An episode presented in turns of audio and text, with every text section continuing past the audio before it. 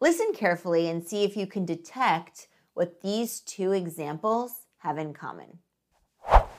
The color scheme for the new web design is spot on, but the layout feels crowded. You're a skilled designer, so we're confident that you can fix that. Mmm, this hummus tastes delicious, but you added too much cumin. You're on your way to becoming a hummus pro, though. Okay, so did you catch the pattern? It looks like someone is serving up some compliment sandwiches. Yum, yum. Not really. Compliment sandwiches represent a single piece of criticism sandwiched between two flimsy compliments. They're supposed to soften the blow of criticism. The problem with compliment sandwiches is that everything but the filling gets ignored. And as soon as the but is uttered, the listener knows that criticism is coming and that it is all that they will remember from that interaction. It sounds like there's some room for improvement here. In this lesson, we're going to throw those moldy compliment sandwiches in the trash and explore a much better way to give constructive criticism.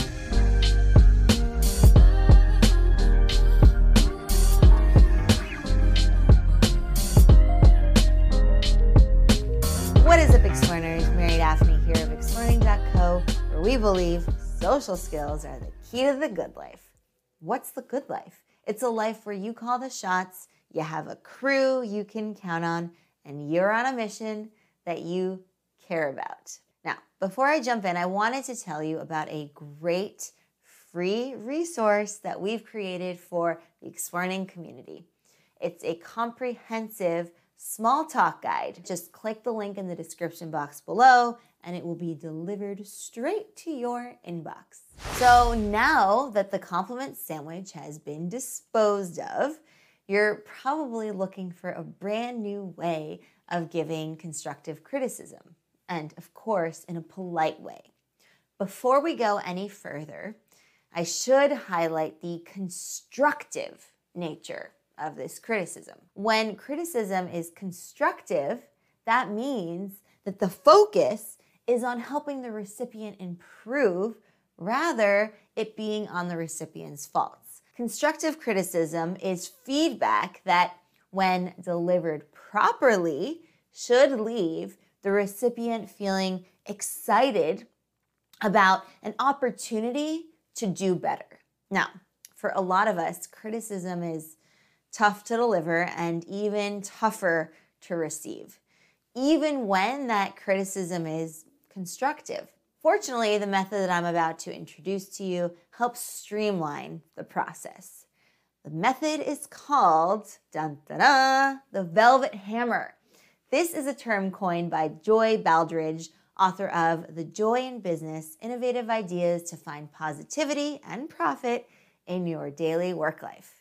So, Baldridge highlights the fact that words carry a lot of meaning and power. So we must choose our words wisely because once uttered, you can't unsay what's been said. Because of this, it's especially critical that we pay careful attention when giving feedback and constructive criticism.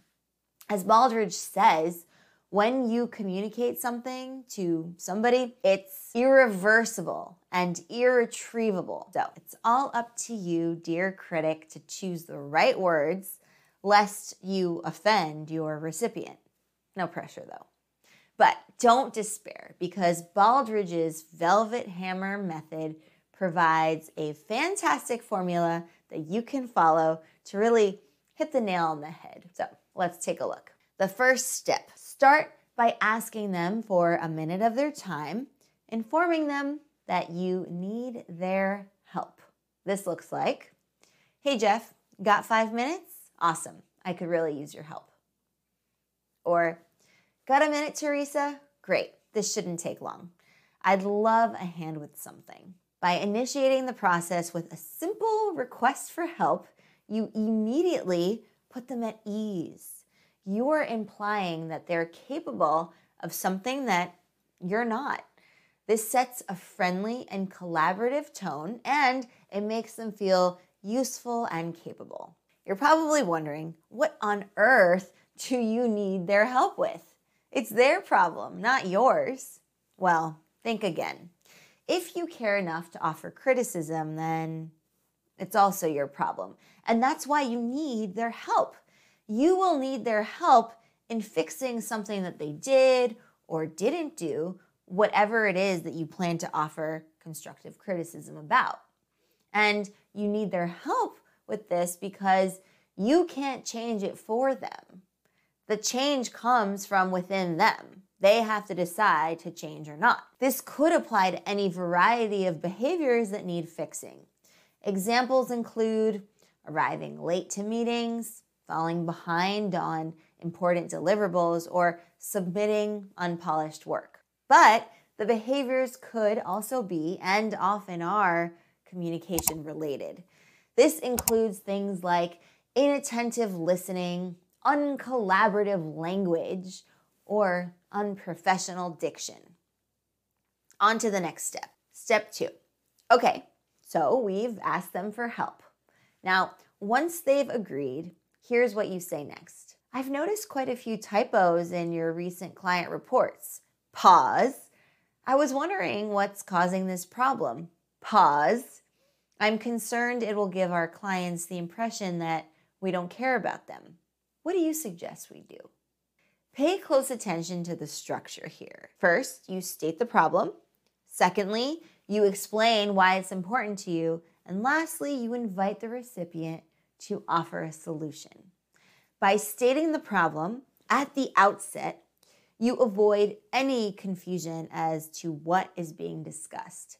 This is very important. After that, you can provide a clear justification for why it matters. This proves that you aren't just nitpicking.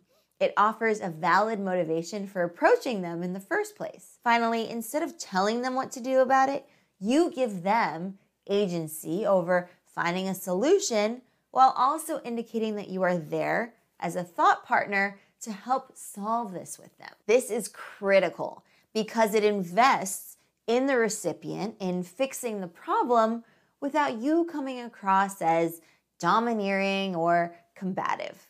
When executed correctly, the recipient will be grateful for your feedback and eager to make amends. Alrighty, there you have it. In one fell swoop, we've replaced the compliment sandwich with the velvet hammer. Let's briefly recap. Ensure that your feedback is indeed constructive, oriented towards improvement rather than faults. Initiate the process with a request for help. Deliver your feedback clearly, explaining why it's important to you.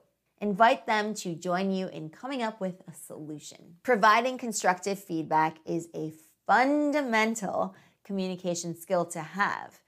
And as with most topics that we discuss here, it's not reserved only for those in managerial roles or for the workplace.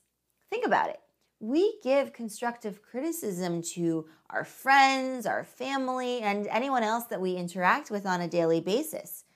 It pays lifetime dividends to get good at it. The Velvet Hammer packs a firm punch, but it does so in a softer way.